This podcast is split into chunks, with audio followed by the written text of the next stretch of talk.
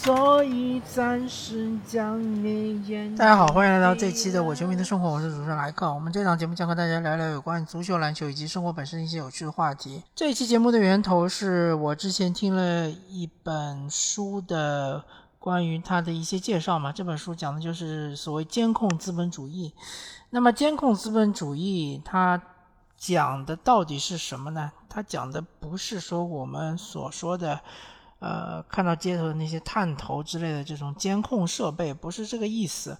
监控资本主义就是数据化的资本主义，那么其实就是完全呃可以联系到我们呃生活中所这个接触到的所谓大数据。嗯，其实商家往往会给所有的消费者描绘一个非常美丽的景画，呃，就是愿景。就是说，一旦实行了大数据，一旦大数据得到了充分的发挥使用之后呢，呃，这个系统就会比你本人就是更了解你的需求，然后算法就会把你所需要的东西，可以是实体的物品，或者是虚拟的视频，或者是一些服务，就推送给你，让你就是活在一个犹如天堂一般的这个生活中。犹如天堂一般的环境中嘛，当然这个东西也不是没有代价的，代价就是说你要支付相应的费用。嗯，这本所谓监控资本主义书我是没看过，但是我听了他们里面的一些呃解读之后呢，再加上我本人的一些体会呢，我对这个大数据其实是呃产生了一些个人的看法。首先第一点就是这个大数据。它是真实的数据吗？呃，我表示非常的怀疑啊，因为我本人是从事这个培训行业，当然就是是企业培训啊，不是外面的什么个人培训，或者是新东方什么厨师培训啊，或者是什么英语培训啊，我做的是企业培训，企业内部培训。那么我们企业内部培训，它也会涉及到一些数据的分析，一些数据的呈现嘛，就是所谓的 KPI 嘛。但是，呃，在做数据的时候，就会发现这个往往真实的数据是不尽如人意的，或者说是领导不想看到的。那么就是需要做一些呃引号美化。那么美化数据之后呢，呃，得出的报表就相对来说是领导比较能接受的。那么大家有没有想过，我们生活中的这些大数据是不是也经过美化了呢？我相信是的。嗯，这些经过美化的数据，它就会非常失真的，最后体现在呃这个决策端嘛。就不管是企业也好，或者说是对于消费者的一些认识也好，都会出现偏差，这是一点。第二点就是，呃，所谓的大数据。它真的是能反映真实的情况吗？它里面就说到几点，呃，我给我印象最深的是第一点，就是一旦一个数据被作为一个衡量标准之后，这个数据就已经失真了。嗯，这个东西怎么理解呢？就是其实呃有一定的难度。不过大家如果说在一个大型的企业里面工作过的话，就能大致理解它的意思。比如说，呃，你们你的这个职位，呃，对于你职位的考核也会有一个 KPI，就是所谓关键数据考核。那么这个关键数据考核这个数据，就会成为你工作的一个目标，就会成为你工作呃最终达成的一个目的。但是你。你的工作可能本身的作用，并不是为了达到这个数据而已。嗯，怎么怎么来就是说来啊解释这个问题呢？就嗯，比如说是这个，呃，我我听的这个节目里面，他们是举了一例子，比如说嗯那个。呃，大学里面的对于嗯这个教职员工啊，当然主要指讲师啊、副教授、教授之类的，对于他们的考核标准，当然就是呃期刊中发表的这个论文的数量。那么呃期刊它也分成很多种，对吧？有是重要期刊，有的是非重要期刊，就是它也分成等级。那么期刊的等级是怎么区分的呢？呃，在曾经有一段时间是认为这个期刊的等级是需要就是通过这个期刊内的文章被引用的次数来区分这个期刊的等级的高低。怎么说呢？就是说我这份期刊里面的某一篇文章被引用了一万次。和其他另外一份期刊里面的类似的文章被引用了一千次，那么就认为就是说这个被引用一万次这个期刊可能的重要性就更高。那么这最终导致了一个什么样的呃情况出现呢？就是说，当你去投稿这个更重要的期刊的时候，那个期刊的主编就会跟你说，你这篇文章需要修改，怎么修改呢？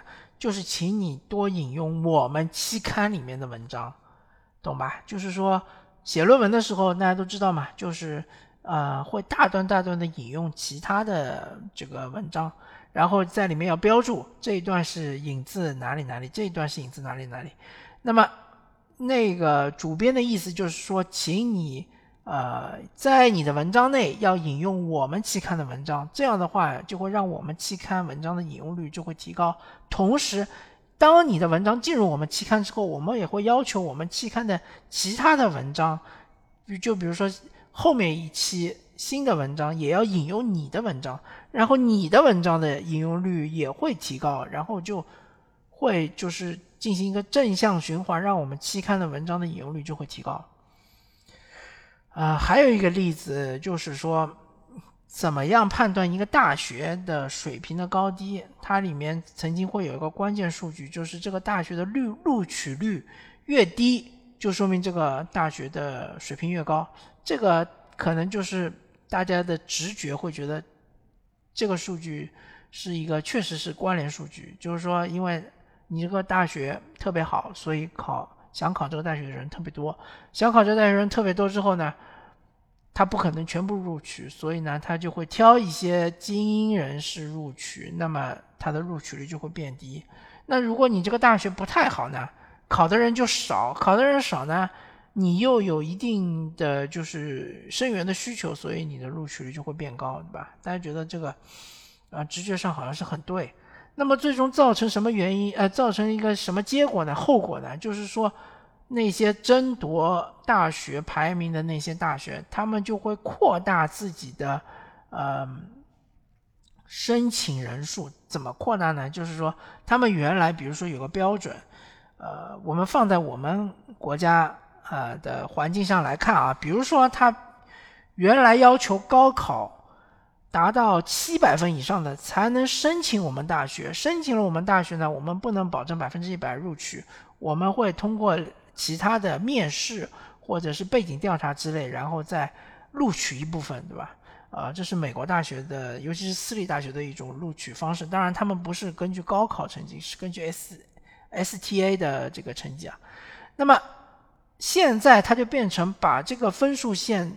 降低到六百分，你只要六百分，你就可以申请我们大学的这个录取，那么就会突然之间就暴增了很多很多人申请这个大学。那当然就是说，他录取的人数还是不变的，还是只能录取这么一些人。那么分母就变得特别大，分子不变，当然它的录取率就变低了。录取率变低了，它的总体的排名就会升高。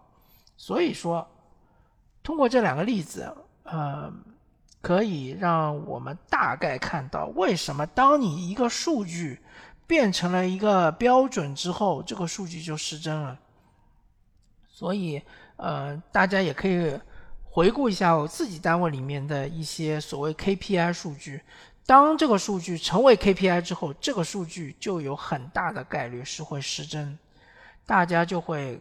通过各种手段，比如说数据造假，比如说，呃，把所有的资源都放到如何提高这个数据上去，而不是放到如何提高工作效率，如何呃提高这个公司的呃，如何帮助公司就是盈利上面去，就会出现这种情况，对吧？这就是大数据的一个弊端。那么还有一点，这嗯，在我国应该是一个比较严重的问题，或者说是一个比较典型的问题，就是大数据对于隐私泄露是非常非常的这个呃关联度是非常高的。由于我们就是特别强调大数据。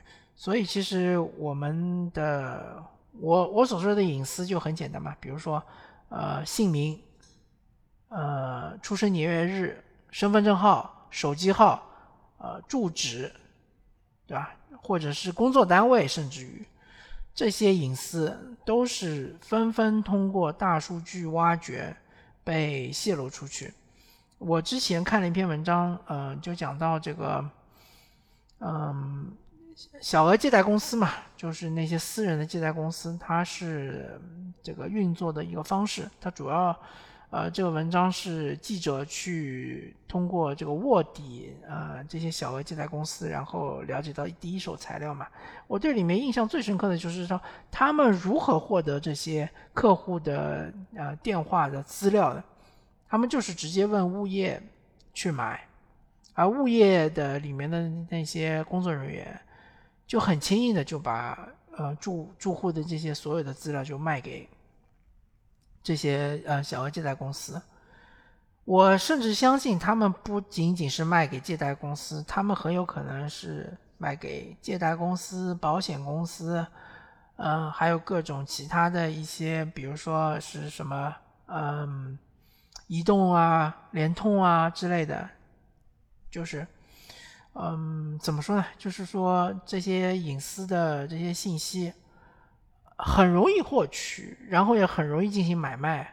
啊，买卖了之后就是很容易就最后生成是骚扰电话嘛。所以我相信我们在这个环境中生活的人，应该是不存在没有接到过骚扰电话的吧？我相信就算是未成年人刚刚拿到手机号，只要他上一个什么抖音、快手啊。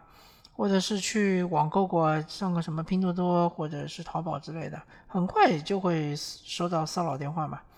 可能骚扰电话的拨拨打者并不知道他是未成年人或者怎么样，但不管怎么样吧，他们总要一试，对吧？呃，而且现在这个随着科技的发展，骚扰电话的拨打者已经不仅仅是人类了，很多都是 AI 嘛，AI 先打一遍，然后你确实是呃有对他有兴趣，然后再换成。呃，这个，嗯，现，嗯，再再换成就是人工服务嘛，那么这样的话就避免呃有呃这个人工去拨打这些电话，会影响到他们的个人的情绪，对吗？因为频频被拒绝的话，可能会情绪上受到伤害。呃，另外的话也是节约人工人力资本嘛。反正现在这个商家。呃，就是非常会使用这个，呃，最先进的技术嘛，一个是 AI，一个是大数据。啊，反正我我个人对于大数据的看法就是非常非常的负面的。我我并不觉得大数据的应用对于我们生活是，呃，给我们带来了更好的生活。这只是一个美好的呃幻想，美好的一个肥皂泡，而且现在已经。已经是可以说结果已经是血淋淋的放在我们面前，这是破裂的，更不用说某一些其他的，嗯，对于我们生活造成非常不便的一些不方便在这里说的一些情况嘛，对吧？啊，或者说一些系统，这个我们就不能吐槽，呃，也因为如果吐槽的话，可能我这个节目就上线不了，啊，反正。作为普通的商业的，嗯，对我对我们普通消费者来说，这些普通商业的商家也好，系平台也好，他们使用大数据对我们只会产生无尽的骚扰，只会是对我们的一种误读，对吧？只会是呃不停的推送一些。让我们上瘾的这个短视频来争夺我们的时间，推送一些垃圾的这个叫什么心灵鸡汤的，来争夺我们仅有的一些业余的时间。大家想一想，其实非常可悲啊！呃，很多人可能在公司搬砖，呃，搬了八个小时，这已经是属于这种呃非常给力的公司了，就是非常懂得劳动法的公司。更多的是被搬了九个小时、十个小时，甚至十一个小时。那么好不容易回家了，啊，在在这个地铁上，或者说在各种公交车上，还要翻出短视频，还要翻出抖音，刷刷刷刷。其实继续为抖音搬砖。大家要知道，呃，抖音也好，这个快手也好，或者说啊一些什么公众号也好，嗯。你在看的同时，你其实是在为他们产生价值，为他们产生，呃，这个为他们的这个广告广告部门产生利润。你不但是上班的时候为你们公司搬砖，你下班了还要为这些各种平台搬砖，或者说你在看什么淘宝直播啊，或者什么。啊，李佳琦啊之类的，都是在为他们搬砖。所以，其实你的一生或者你的二十四小时，除了睡觉，都是在为别人服务。当然，你为公司服务，你是会有收入的，对吧？你是会得到合法合理的收入的。但是，你为这些呃各种平台服务，啊，当然他们你为他们服务。你获得的是一种非常虚无的快感，而你获得这种快感，它的来源正是来自于大数据嘛？大数据对于你的一些呃所谓的侧写，对吧？对于每个人都有一个这个嗯各种特点的分析啊，然后向你推一些你他觉得能让你上瘾的一些媒体内容吧，也有文字，也有视频，也有音频，这个就是。我们非常可悲的生活，所以说，啊，我个人是通过这一些，嗯，就是通过之前介绍的一本《监控资本主义》，通过看的一篇文章，呃，关于这个各种小贷公司的文章，啊，我反正对于大数据这么一个呃产品，或者说这么一种。呃，方式这么一种商业模式，我是个人是，呃，持非常负面的态度的。我不知道各位听众你们是怎么想的？呃，反正我的建议就是，请大家远离大数据，请大家尽量能不填自己信息的地方就不要填自己信息，或者说填一些假信息，啊，然后这个，嗯，能不要沉迷的就不要沉迷。